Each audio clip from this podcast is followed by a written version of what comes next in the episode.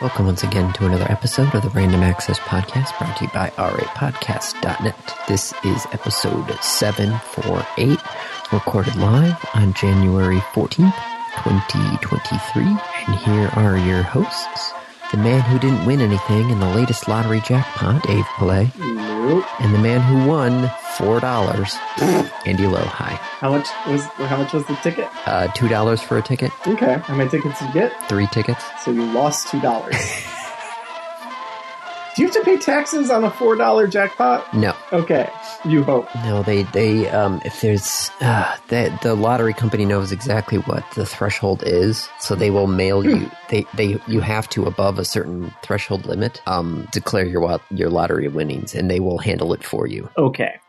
Well, congratulations, Andy, on matching what? A number? Uh, one number and the Powerball number. Nice. Or so the, close. The Mega Millions. So yeah, far away. Yeah. Well, d- one person matched all the numbers. But missed the Powerball? No, they they, they got all the numbers. One oh, person won. Yep. One person won one point three five billion dollars. Damn. In Lebanon, Maine. Well, okay then. I don't even know how big Lebanon. No, not LeBron James. Lebanon. Lebanon. Maine. Maine. Town of Lebanon, Maine. Population six thousand four hundred sixty-nine. So it's a town where a lot of people know a lot of people. Not everyone with everyone, but you're probably looking at like two degrees separation to get like ninety percent of the town. Probably, yeah. Oh, right next to the coast. Now, would have been really funny if like I actually had played the lotto and won something. And then you, you go through your whole opening and like, oh, no, actually, Andy, I won like eight hundred bucks off of it.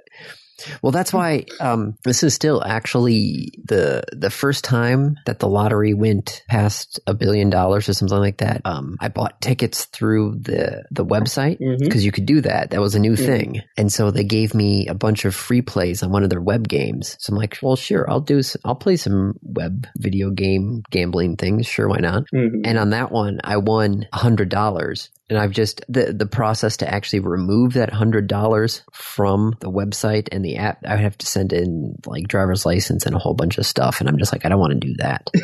So it's one hundred dollars that you won, but is just sitting there. Yes. So you, I've been, you know. Can't get to it. Well, we, the Kate and I, every year for our anniversary, we always buy lottery tickets, one for each year that we've been married. Okay. So we've just been pulling from that one hundred dollars. Ah. Uh... So technically, it's like, you know, they, they gave me the credits for the game, and I won one hundred dollars on those credits. So have I technically actually lost anything yet? Okay, true.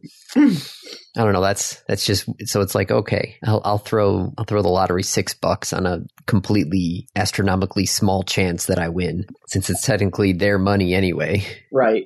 I've just been slowly giving it back to them. You're like, thanks for letting me play with this money. Yep. It, here you go. Have it back. Yep. Slowly but surely. Yep.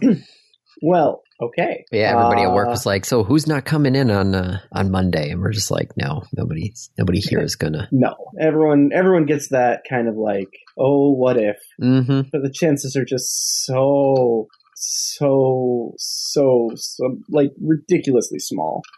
But somebody sooner or later actually does win, unfortunately. So, how was your week, Dave? Uh, my week was okay. It was very focused on one particular, two particular things in the news. Uh, one, one more newsworthy nationally than the other. The other one, very surprising that it's made such, like, huge national news. It's actually in our topics list, which is this whole thing with the O G L. All right. I tried reading this, and I don't know what's going on, so you're going to have to break it down for me. Okay. Step back to third edition. Do you remember oh, third edition? Yep. I have the – are those three or three point five books? You probably three point five. But, like, that era. Yeah. So, yes, I have the books. Wizards of the Coast wanted – Wizards looked at it and said, look, like, we want people to buy our books. But if you think about a typical D and D group, generally there's like one set of books. Yep. So shit, how can we get people to buy our books? And oh shit, like making content for our books is expensive, right? Like paying artists and designers and coming up with uh, adventure paths are that's expensive. So Wizards of the Coast sat down and said, all right, we're going to take our rule set and I, it's called the S R D. Let me look up what S R D is. Like the stand, yeah, the Systems Reference Document, the S R D, uh, which basically says, here's the rules. Like, here's here's pieces of the rule set for D and D. And they said, look, if you want to use the S R D, you're welcome to use it. You have to sign this thing called the Open Gaming License. The o- Open Gaming License was, you can make stuff in D and D using the D and D rule set, and it's yours. And that's totally okay. You can make money from it. You don't have to pay us for it. So this was like third-party writers and everything else? Right. Okay. So fast forward to fourth edition. Fourth edition was not released with the Open Gaming License. Fourth edition was Wizards saying, ah, uh, no, we want to have more control. We don't want these other like third-party publishers making all this content. Um, and so we're, we're going to limit it. Fourth edition got some pretty serious backlash. They came out with fifth edition. Fifth edition came out with the O G L again. Okay. This was O G L one point oh. Recently, like a couple weeks ago, Wizards leaked, or someone at Wizards leaked, uh, the O G L one point one. And in that leak, it said, among other things, uh, we are revoking the O G L one point oh. It said, um, you are welcome to make whatever content you want, but like we have the permission to resell it and basically take ownership of it. And it was very vague, and it wasn't well defined. And it sounded kind of illegal, because there was this standing agreement, the O G L, that Wizards was claiming was revocable, de- like despite it basically saying this is irrevocable. Um, so people got a little pissed, and people got very pissed, and people got very pissed. One thing you don't want to do is piss off gaming nerds. A bunch nerds. of nerds. Don't piss off nerds. Um, so that's that's kind of my my very super high level. Basically, there is a legal agreement, a document, and Wizards would like to change it because they are greedy assets. Do you understand that much of it? Yes. I get that part now. Okay. So then they are stepping back from that leak now, saying that the it's not actually what it's going to be? So... All right. Well, so so everything goes crazy, and then I'm trying. I haven't actually looked at which topics you you posted. You got Wizards and the O G L. Yep, good. Uh, perfect. Yep, that's a great article about it. Um, where they're like, hey, we we want to do this. Uh, the leak draft was just terrible. a draft. Well, is what they're so, saying. Okay, right. So before Wizards makes this retraction, Paizo comes out. Now, Paizo is a company that exists because of the O G L. Yeah, Pathfinder Paizo, is because of this, right? Right. Paizo is the publisher of Pathfinder, and they made Pathfinder because of the Open Gaming License. And in fact, um, Wizards of the Coast, like when...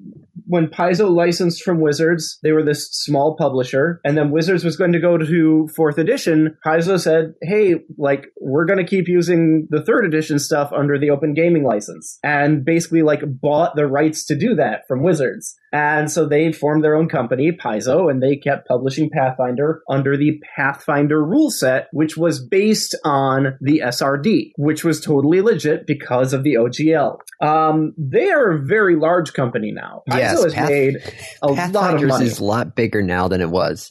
Right. They're probably the largest company that makes content that was based on the S R D. So Paizo comes out two days ago, I think. Yeah, Thursday. And basically said, all right, so ever since the leak, people have been asking us what we've thought, and we have been trying to give Wizards of the Coast the time they need to respond. They haven't responded yet.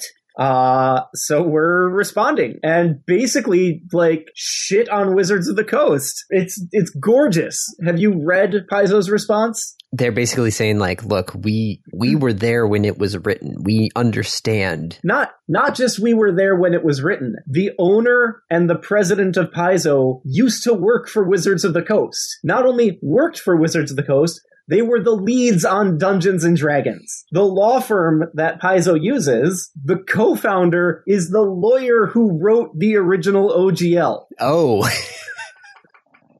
It's not like, oh, we were in the room where it happened. These were the people that did it. And they're saying, like, no, it can't be deauthorized. It can't be revoked. That was the whole point. And fuck you, Wizards of the Coast. And it gets better because they've said, look, Wizards is threatening to, like, go home and take their football with them, but the joke's on them. Uh, the entirety of second edition Pathfinder does not use anything from the S R D, which means they've been publishing it with the O G L, the Open Gaming License, just kind of for the fuck of it. Like, just to make it so it's, so it's a smaller target to Wizards, and so that other people can use their content. There can be third-party modules of Pathfinder. Um, so... They they basically dropped a fuck you letter to Wizards uh, and said, we're not playing with your football anymore. You're welcome to take it home. In fact, we brought our own. And so they are making something called the Open R P G Creative License, the O R C. Uh, they already have some of the like largest other publishers on board with this. Kobold Press, Chaosium, Green Ronin, Legendary Games, Rogue Genius Games. Um, yes, you, you know they're big names because I actually recognize a couple of those names. Right, like Legendary Games and Kobold Press? Yes. Yeah.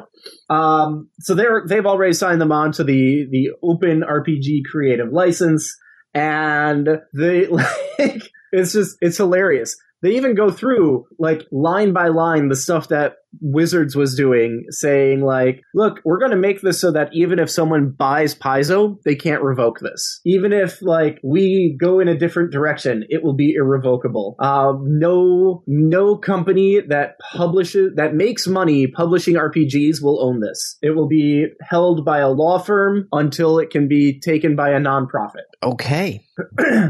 So Paizo drops that on Thursday. Wizards, uh, finally, finally, after like two weeks of being silent, despite the publication date on their quote-unquote draft document being January sixth, like the, the draft document had the publish date on it. Uh, Wizards comes out and says, oops, sorry, you guys totally misunderstood. That's kind of our bad, but also your bad. It's not what we meant. That's not what we were trying to do. Uh, but we hear you. And, like, we rolled on that one. And that's on us. And, like, trying to just backtrack. But the, the terrible thing is they're trying to backtrack without giving away stuff. Without go- One, there's, like, no admission of wrongdoing. Of, like, this was a bad idea. We're really sorry.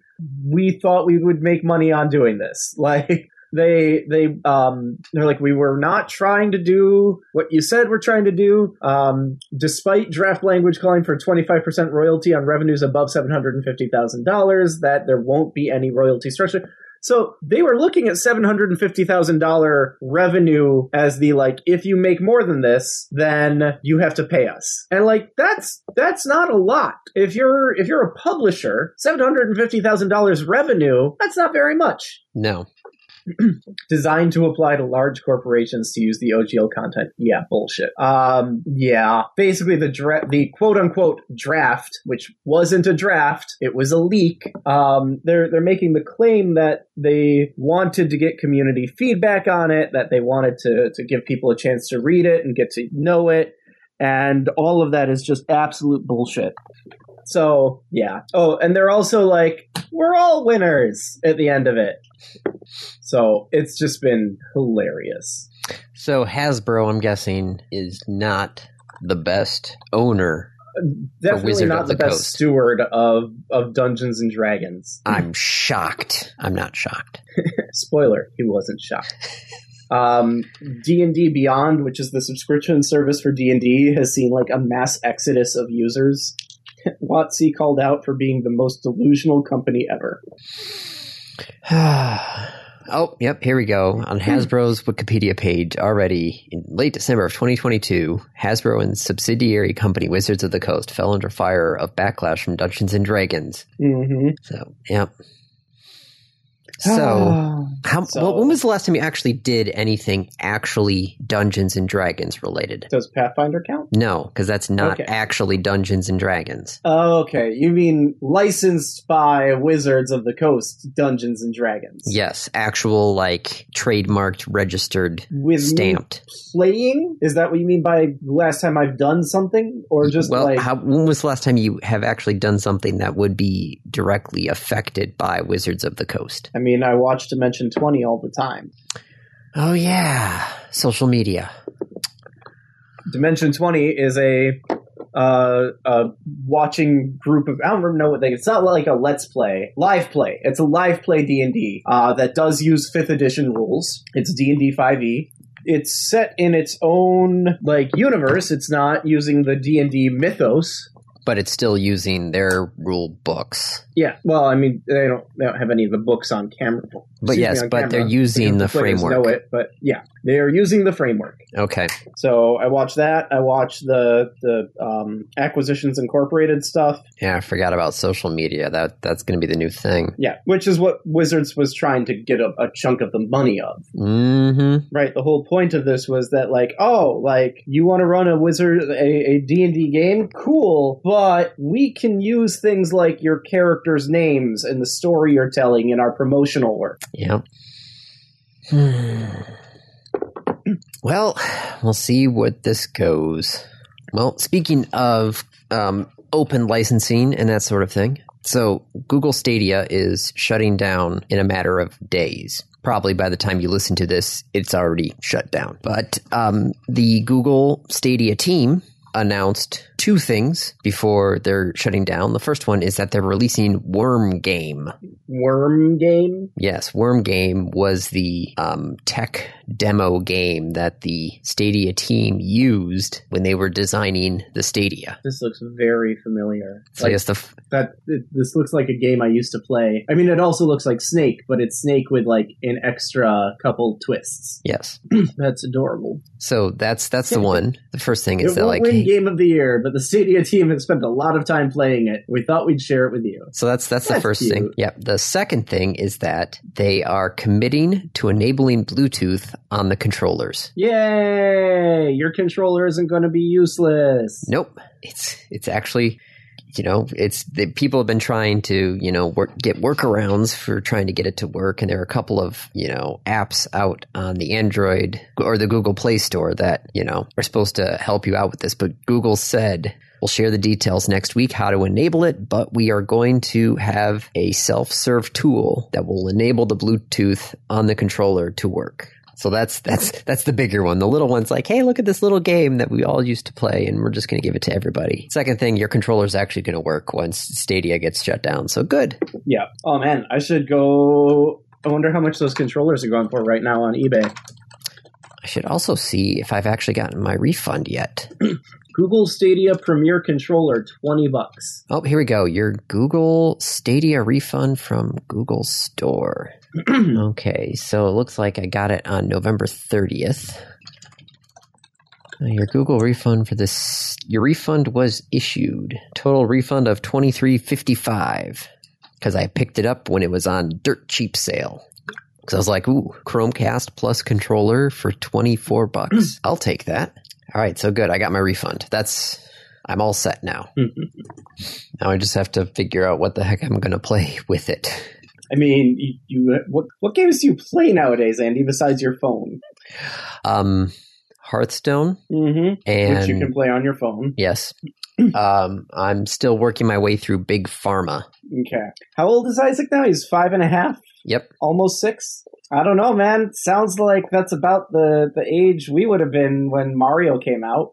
Well, his thing right now is um, geography quizzes. Like, he literally, uh, before going to bed, did... Where is it? Do I still have that up? He was able to locate on a map that, that Cetera app that I talked to you about, randomly reviewed it. Mm-hmm. He did the one hundred ninety-three countries of the world. He was able to find all of them in twenty minutes and change. And not only that, he does it where he starts to find a couple of ones in North America and South America first. So he actually skips a bunch that I know he knows where they are, but he'll still skip them. Yeah. Until he, he gets enough of the North America and South America. And then he'll do North America, South America, and Europe. And then North America, South America, Europe, and Asia. And then he'll add Oceania. And then he'll add Africa to it. Jeez, this kid is going to know his geography. No, he, he knows his geography. Mm-hmm. Like, I just showed him the thing there. He's like, oh, that's Peru. Okay. What are all the countries surrounding Peru? Well, there's Colombia and Chile. And I'm looking, I'm like, what's with this island? He's like, that's not an island country. And I'm like, well, it looks like an island. But he's like, well, that's um, Is it Ecuador? Shoot, I can't even remember. There's like a South American country just north, uh, north. Yeah, Ecuador. Ecuador's got these islands just out in the middle of the ocean. Mm-hmm. Didn't I even mean, know those existed. Generally, someone's got to have islands. Like someone, if the island is there, generally someone someone has claimed it. Yes. It. Hello, right? Like, U S and British empires. Right. So, like, it's probably what, Isla Isabella? I don't know. Probably um, part of Ecuador. Yes, that's the one, yes. So it's like, oh, I don't even know those islands were there, but they're mm. part of Ecuador. And then he's going through, he's like, well, what's the, what's the capital of Peru? He's like, Lima. And then he's like, well, what, you know, what's the flag? And there's like eight flags, and he can actually name all eight of the flags. And then he's like telling me, he's like, okay, so which one is it? And I'm like, I don't know. I'm like, I know, but I didn't study this. I'm like, I know that one's Colombia, and that one is Ecuador, because Colombia and Ecuador, very similar. Mm-hmm. And that one's Brazil, because I just know Brazil's flag. And so I'm like, I'm, you know, whittling my way down, but I'm still at a fifty-fifty odds. By the time I get down, I'm like, it's one of these two flags. Uh, I'm going to pick this one. But yes, no, right now his geography game is on frickin' fire. Okay. So maybe no Super Mario. He's he's fun. He, he's found um, these YouTube videos of like battle royales, mm-hmm. which, you know, somebody takes a map and they have a spinner. And so like one spinner is all the, like in the U S, it's all the states. And then there's another spinner that's a direction. So the, the guy will spin it and be like, oh, Virginia, Virginia is going to attack somebody. Who is Virginia going to attack? Oh, yeah, I've, I've seen these. Yeah. Yeah. So that's what he's been doing now. He actually has a United States puzzle that's currently set up with all the states in a big circle behind me. And Have he was you? spinning a pencil. I'm doing the same thing. Yep. That's adorable. Have you played um, GeoGuessr with him yet? I have not. The problem is the fact that GeoGuessr actually costs money now. What? Well, There's you know, they, free... they have like the one free like guesser every day. Lame. Play free now. Create an account. Connect as me. Welcome to GeoGuessr. Complete our tutorial. I don't want to complete the tutorial. Why am I doing a tutorial? Just let me play in GeoGuessr. Fine. I guess. There. This is the stupidest thing in the world. Mm-hmm. That it's it's like making you do a tutorial. Well, take a walk. I don't want to take a walk. I want to just get to the freaking game. Yeah, they have a pro subscription that you can play more game modes. Gain X P? This is fucking GeoGuessr. Complete the previous cups to unlock other cups? Jesus Christ. Mm-hmm.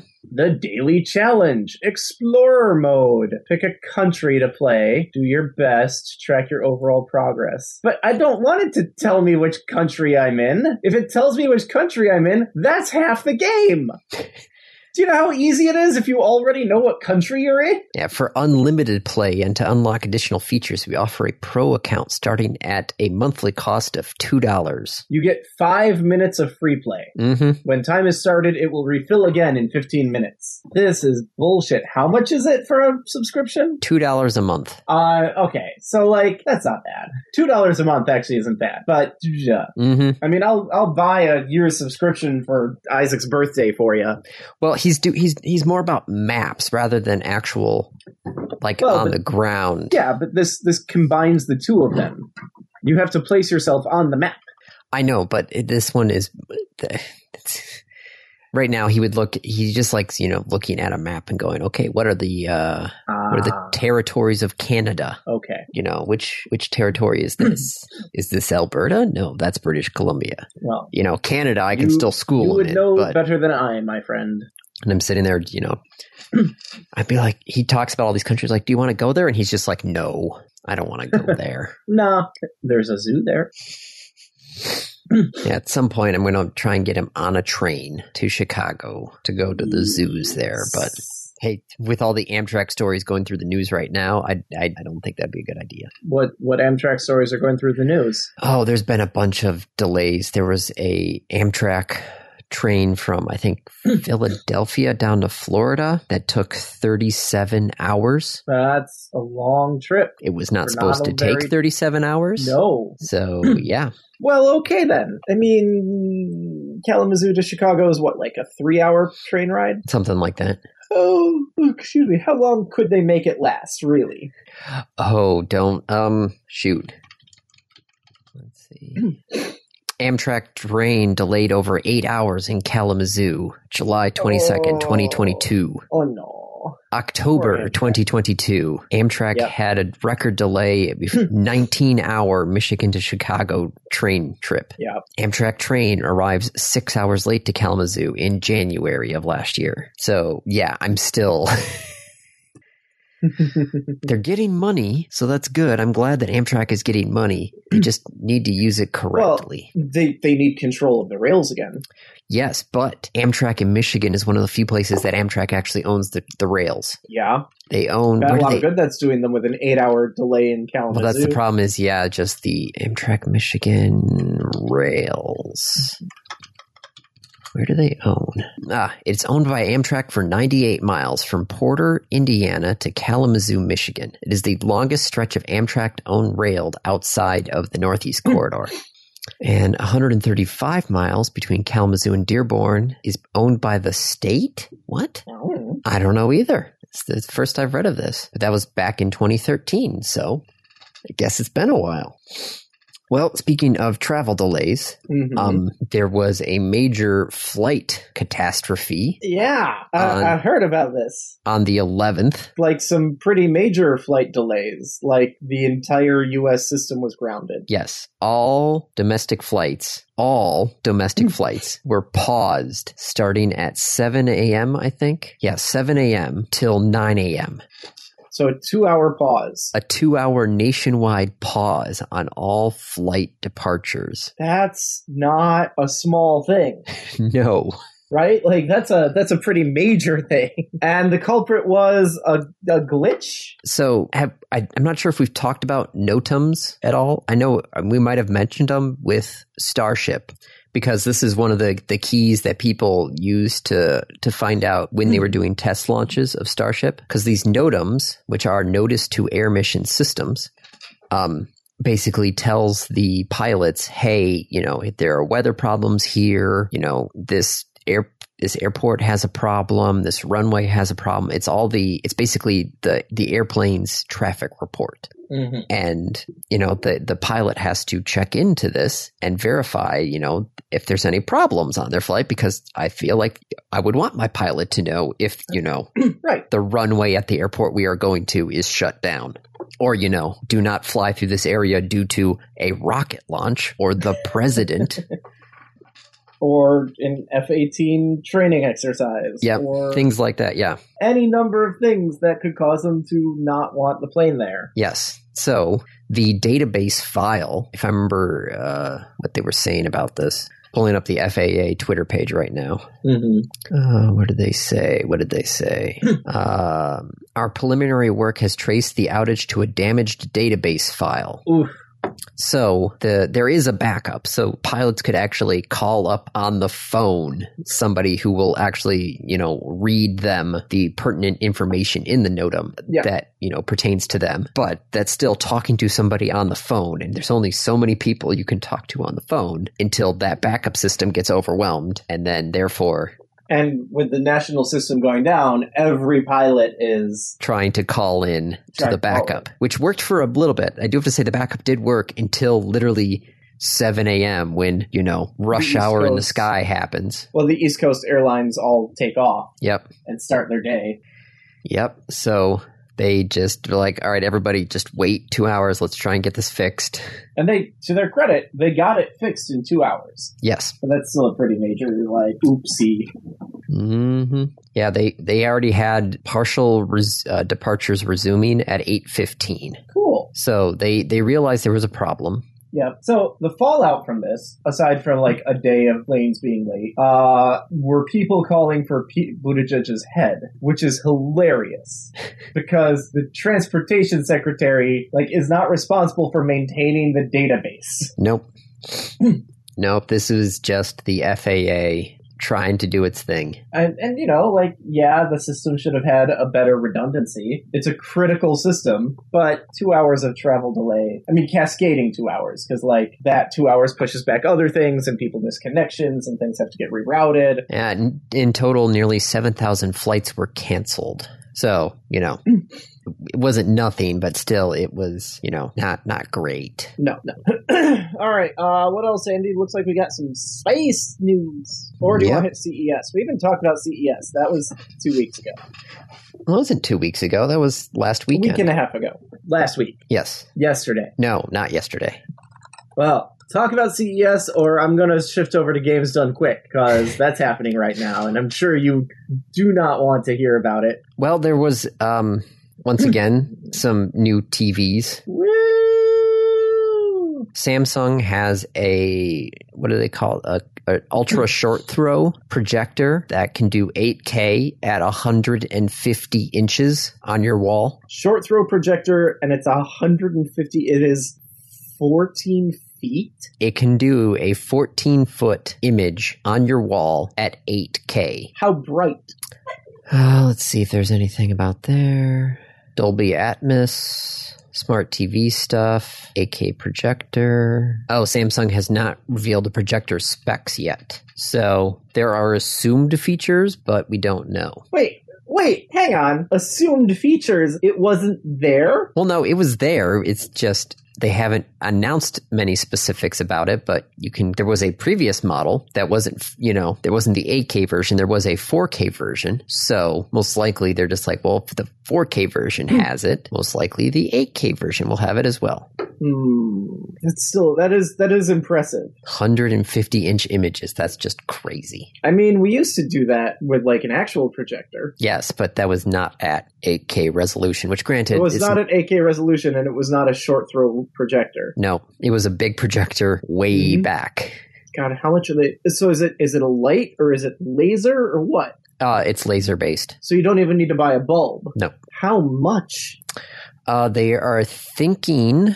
Um, okay, so the one hundred twenty inch version of the four K was thirty-five hundred. The one hundred thirty inch was sixty-five hundred. Oh, oh God! I nope. No, no, no, that that was the four K version. There's only there's only one other eight K consumer projector out there, and that's a traditional projector, not ultra short throw. That one starts at eleven thousand dollars. No, no, so no, no, no. You can assume no. that this one is going to be at least eleven thousand dollars. Yep, that is far too expensive. Mm-hmm. So, um... cloud gaming in your car? What? Yep. NVIDIA announced... Cloud in- gaming didn't work in your living room. Why do they think it's going to work in your car? Stadia literally is shutting down, like, right now. Yeah, but NVIDIA says that they are going to have the GeForce Now coming to your car. If your car has a screen on its dash, you can play while the car is in park. NVIDIA is partnering with Hyundai, B Y D, and Polestar. So would you want to... Would you want to race a car while you're in your car? Only if I get to use the like steering wheel and pedals. Yes, that would, that's what I would love. If I get to have my car in park, because it's all it's all fly by wire anyway. So the, the, your steering wheel is not actually going to. Is is that the case for cars? I know it is for planes, but are you sure that's the case for cars? Because like. I don't know. Like power steering is still a thing, right? But yeah, but your steering wheel, I, I, I believe steering wheel is going to be fly by wire. I I don't think that's the case. Let's see. Drive by wire technology. Here we go. All right. Brake by wire. Okay. Throttle by wire, brake by wire, shift by wire, steer by wire, steer by wire. That's what it's going to look like. Uh, on the twenty twenty, twenty-four hours in Nuremberg. Okay, so it looks like a lot of, there was some implementation of it, but has not had much success. Yeah, I think most cars are not drive-by-wire because it's just too dangerous. Like, you need that physical connection between your steering wheel and the wheels. Well, Dave, I hate to tell you, your Toyota Prius is brake-by-wire. That's fine. Braking is fine. I don't care. Who needs a brake? Barely touch the things myself. So brake by wire you're okay with, but steering by wire you're not. I mean, I'm I'm going to assume that the brake by wire system has a failsafe. Oh, let's see. Okay, so while the braking system in these vehicles are electromechanically boosted and electronically controlled via hydraulic pumps, safety requires that there be a redundant backup in the event of electrical power failure or hardware fault. Yeah. This is achieved by means of a mechanical linkage between the brake pedal and the brake master cylinder. If power is removed, the braking system will still operate hydraulically via the pedal, but no boost would be present. It'll be harder to brake. Yes, but you will technically should still be able to brake even if you don't have. So it's it's basically power brakes as opposed to power steering. Yes. Because power steering, if the power goes out, you can still steer. It's just a hell of a lot harder. It is not fun. I have had that happen. I had my the serpentine belt like just snapped, like just cut off, uh, and so that controls, among other things, the alternator mm-hmm. and the power steering. Yep, yep. I had to uh, the serpentine belt on the Ford Explorer when I had to change the alternator on the side of the basically on the side of the road, no, outside of an auto zone in Wisconsin. Yep. Yep. Having to having to go through that system. Okay, the serpentine belt goes over this one, and then it goes under this one, and there's over the idler to pulley, the leg yep. bone. Connected to the idler pulley, connected to the A C unit, yeah. around the alternator, around the water pump. Yeah, man, that serpentine belt goes. A lot you of things the, go most with of the it. Car. Yeah.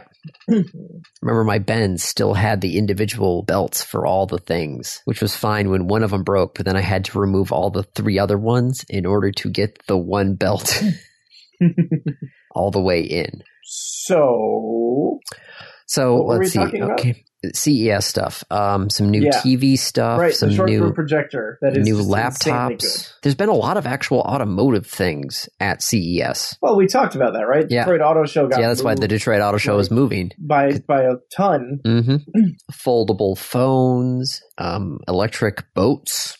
Aren't, aren't most? No, I guess most boats are still like gas powered. Mm-hmm. The Lenovo Yoga Book mm-hmm. is actually two screens, so there's no actual physical keyboard. But the keyboard. Well, if you set it up there, like it looks like a laptop, that one of the screens will be your keyboard. But the keyboard. I know. It reminds me very much of the uh, the laser throw keyboard. Do you remember seeing this? Yeah, where it's a little box and the keyboard's on the desk, and you have to like tap your fingers on the desk. Yeah, and it just feels wrong. Because there's no actual tactile feedback. Yeah, that just that does seem. Oh, let's see. Okay, the six most important tech trends we saw at C E S: sustainability, cars. Okay.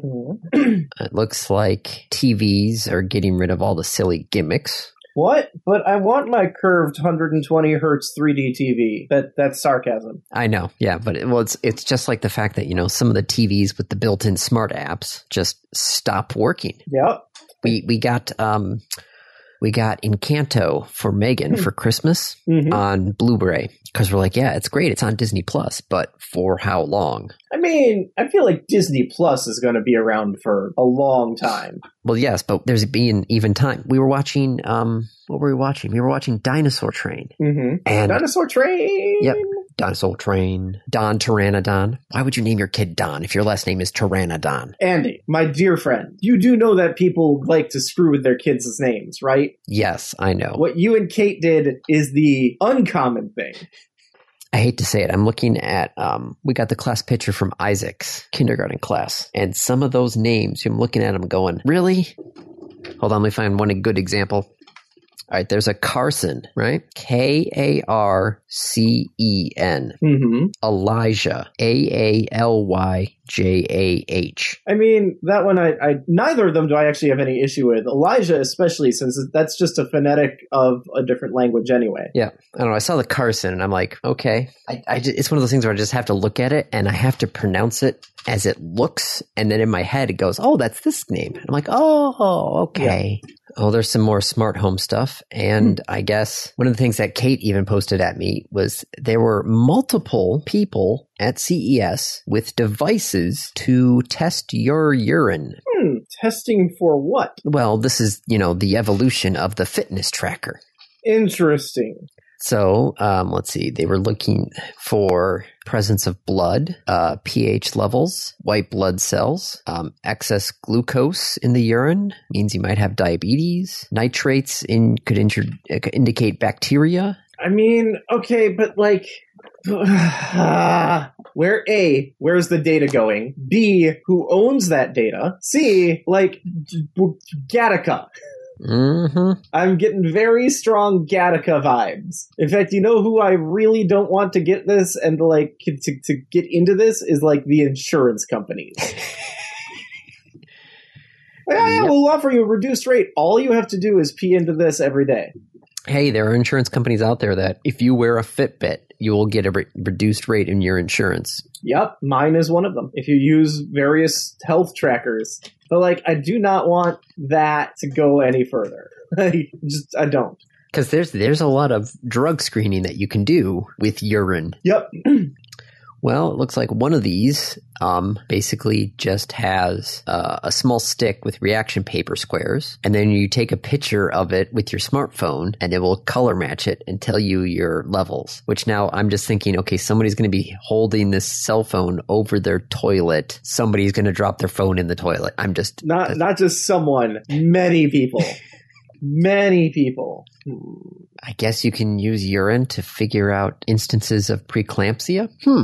Cool. I don't know. But yeah, no, that's that seems to be, there's literally multiple devices at C E S that are all about testing your urine. Testing your urine at home. I guess if it's cheap and effective, it saves a trip to the doctor's office. But like, is it something you actually need to test every day? And how long until it's just built into the toilet? Well, there's one of them. Uh, what was the name of that last one? Because a bunch of them are, you know, either the, the paper or, mm-hmm. you know, sensors that basically act like the paper. Um, but there is one of them is Olive. Olive uh, has hardware that sits under your toilet seat and a bank of L E Ds flashing towards rear-mounted photodiodes. So that one doesn't actually have any paper. It actually, I guess, analyzes the, but that's the stream. Get so gross. Like... How gross does your toilet get over time? Like, yeah, I don't know, man. I don't know. It's it's all why of all the things to focus on this year. Why? I don't I don't know. So health monitoring. We're in a yep. post-pandemic world. People are trying to, you know, make sure they're healthy. Yep. So anything else you want to talk about here? So should we hit the randoms? Oh, we should probably hit the randoms. It's getting kind of late. Yep. Okay. Well, right. It's my review. Yes. Since I kind of hijacked re- your review last week. Since you reviewed hot sauces. Of all the things to review, Andy. None of them were none, none of them were great. A lot of them were bad. I've already thrown a couple of bottles out. Good. I'm reviewing a game that has been around for a while. Um, I believe we actually had a topic about it a couple years ago when they announced that they were going to be bringing it to Steam with graphics. And that was that was an amazing thing, was that they were adding graphics to the game. Uh, and that game is, of course, Dwarf Fortress. Yeah, I remember we talked about it because the Museum of Modern Art back in twenty twelve had their history of video gaming. And they included Dwarf Fortress. Dwarf Fortress. Yes. Dwarf Fortress is a uh, very hmm, difficult game to break into. It is... Um, I don't even, it's, a, it's really one of the original, like, community simulators where, like, you are managing not just, you're not managing a city, you are managing a group of individuals, right? Sim City, you didn't care about the individual people. Nope. The population was just a number. A number, right? It was a, it was a hand wave. Um, in this game, the, the population are all people. Uh, it is indirectly responsible, not even indirectly. It is one of the, the inspirations of Minecraft. It is the inspiration of RimWorld. It has a, a lot in common with a lot of like survival sims that exist of like gaining resources by digging or mining and then building up from that. So like if you trace the, the lineage of a lot of video games, there's a ton of modern games that were influenced directly or indirectly by Dwarf Fortress. But it was all text-based graphics. I, I hesitate to say it's text. People will say, like, oh, it's text-based or it's ASCII-based. And that's not quite true. It's not quite text or ASCII, but it is uh, text-based, shall we say. And it, it was it took a lot to break into it because of that. And so now they've released their new update on Steam with graphics. And so I bought it and I started playing it. And it is so, so complicated, Andy. It's so complicated. Every dwarf in your fortress, in your community, has their own wants, desires, needs, and preferences. And so this, the, is, this is less like SimCity and more like Sims? Well, except it's Sims, but like Sims capped out at like five people in the household. Yeah. My last game of Dwarf Fortress, I reached one hundred twenty-five dwarves. Oh, boy. The game caps out at two hundred. You, when you have a population... Oh, no. Oh, Laura's telling me I'm wrong because she is currently running a game that has... How many is that? two hundred ten. two hundred ten dwarves. So it does not cap at two hundred. Shit. Uh, each dwarf needs a root. I mean, there's there are definitely elements of, like, The Sims in this, of building your fortress, except instead of spending money to, like, poof, there's a house... You have to fucking dig the house. You want rooms? Cool. Build the walls, designate them as rooms. Um, it it took a couple days to, like, start to parse out what the hell is going on in this game. Uh, to understand some of the mechanics, the tutorial is very helpful. Um, because it's like, okay, now dig down. Okay, now build this because you're going to need this.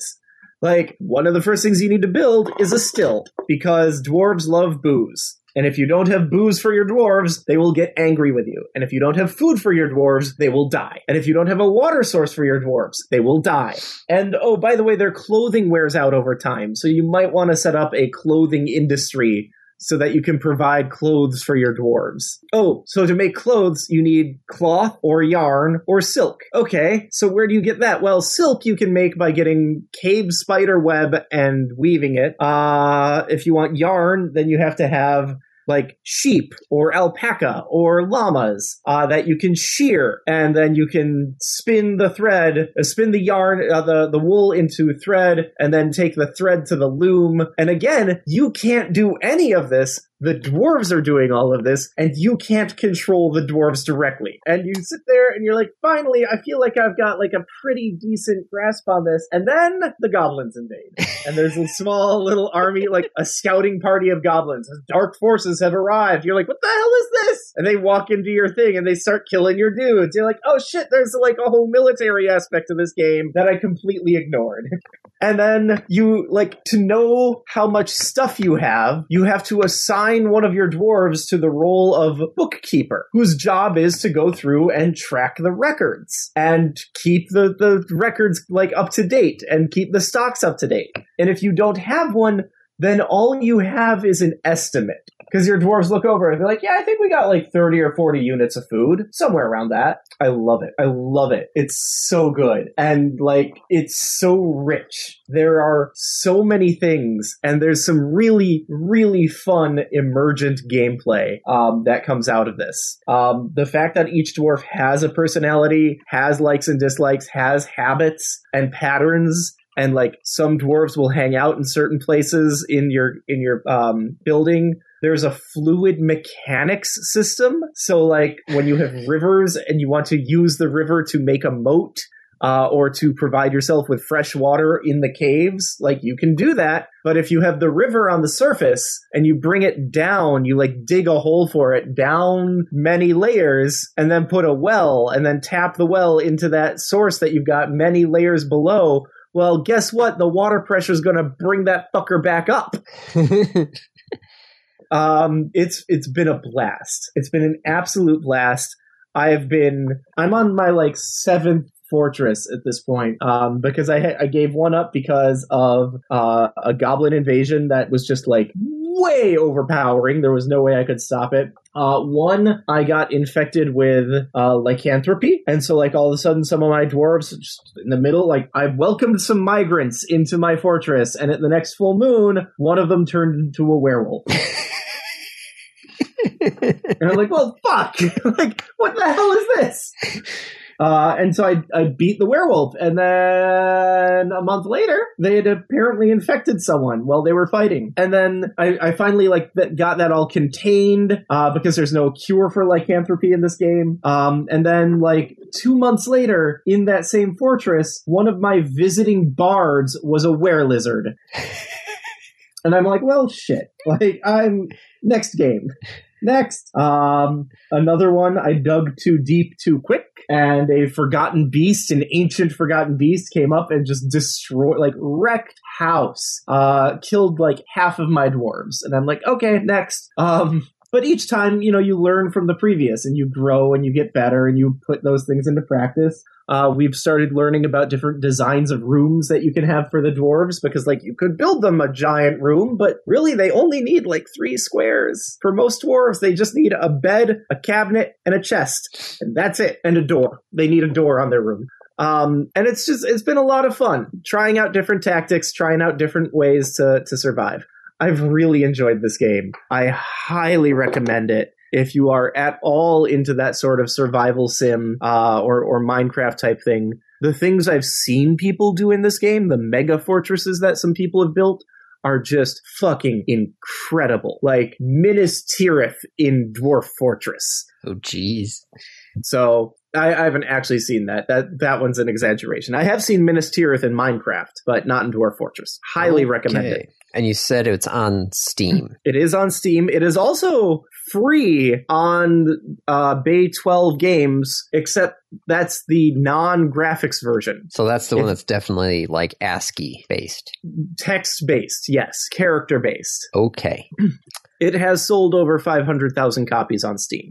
And the really funny thing is, the economist that they hired to predict the sales said, high end, maybe like two hundred thousand copies in the first three months. I think he actually said like one hundred twenty thousand copies. And they've sold over five hundred thousand. Okay. Yeah. Well, there you go. Dwarf Fortress. Highly recommended.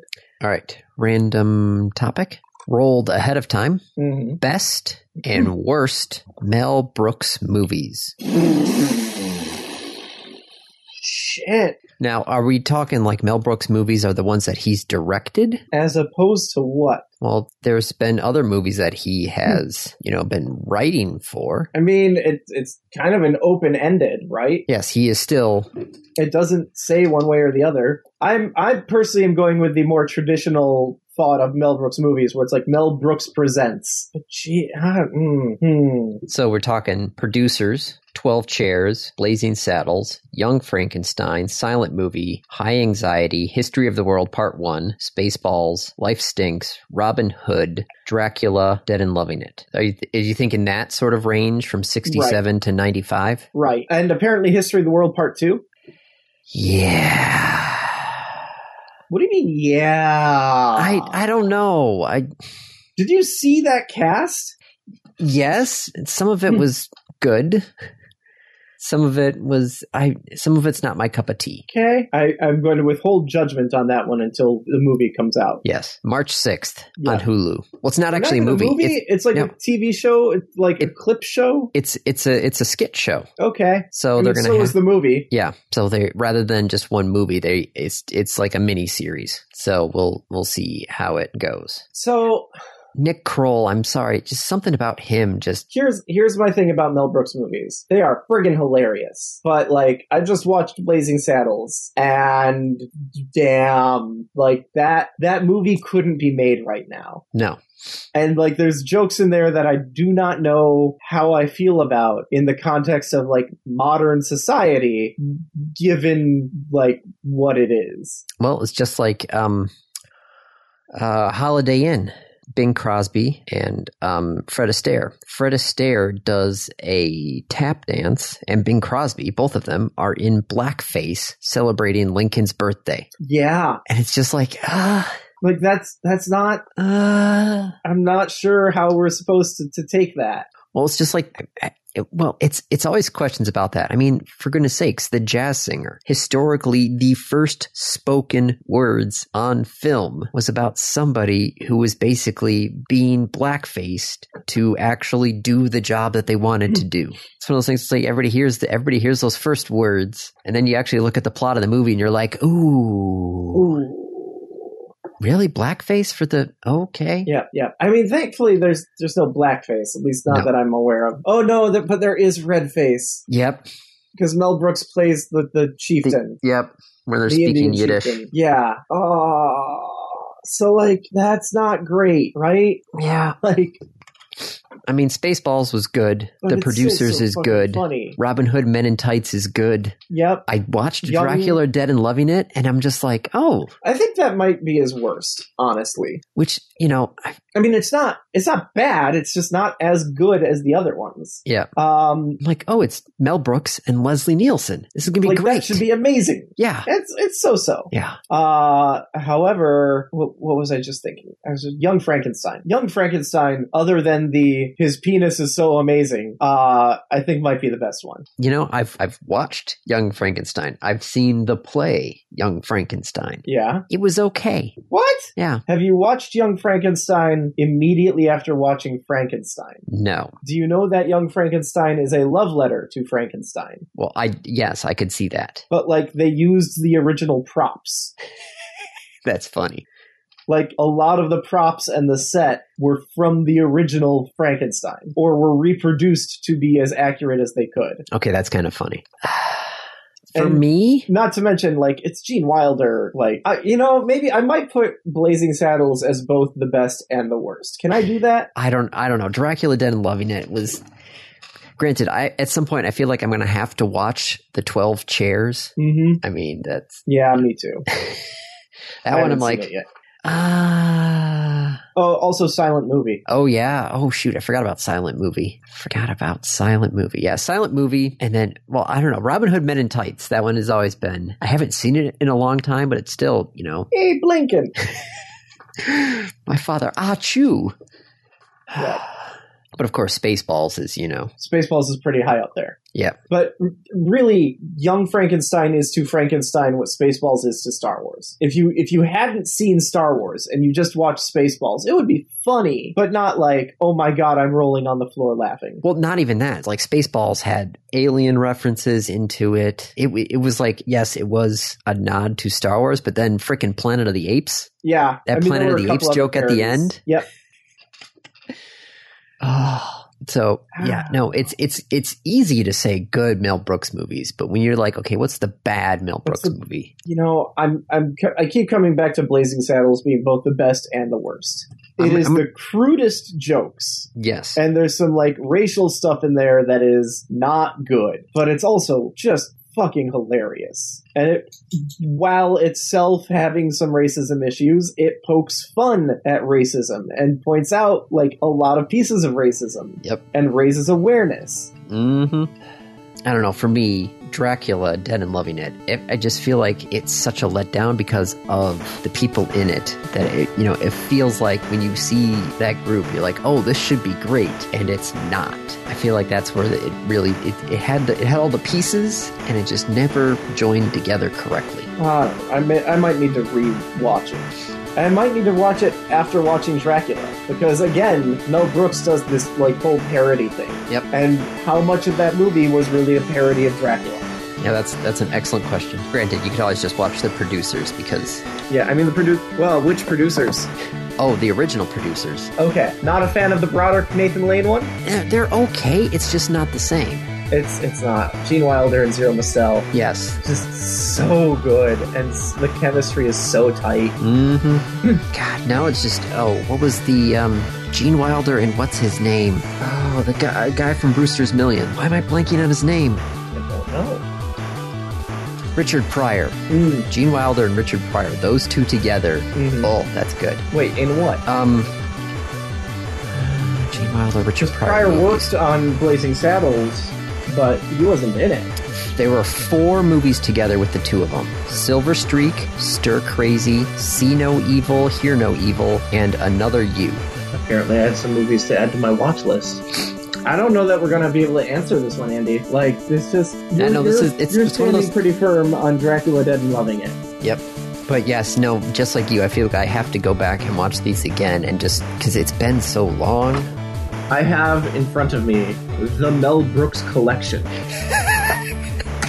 which includes twelve Chairs, Blazing Saddles, Young Frankenstein, Silent Movie, High Anxiety. Oh, the, the, the hospital one. God, I forgot about that one. A psycho comedy. Yep. Uh, History of the World Part one, To Be or Not to Be, Spaceballs, and Robin Hood, Men in Tights.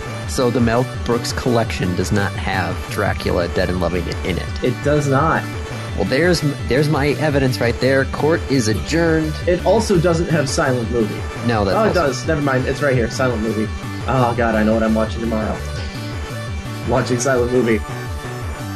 I gotta say, though, like, yeah, because Spaceballs has Rick Moranis and John Candy. Like, that's that one's just so well done. Mm-hmm. Oh, God, I don't know.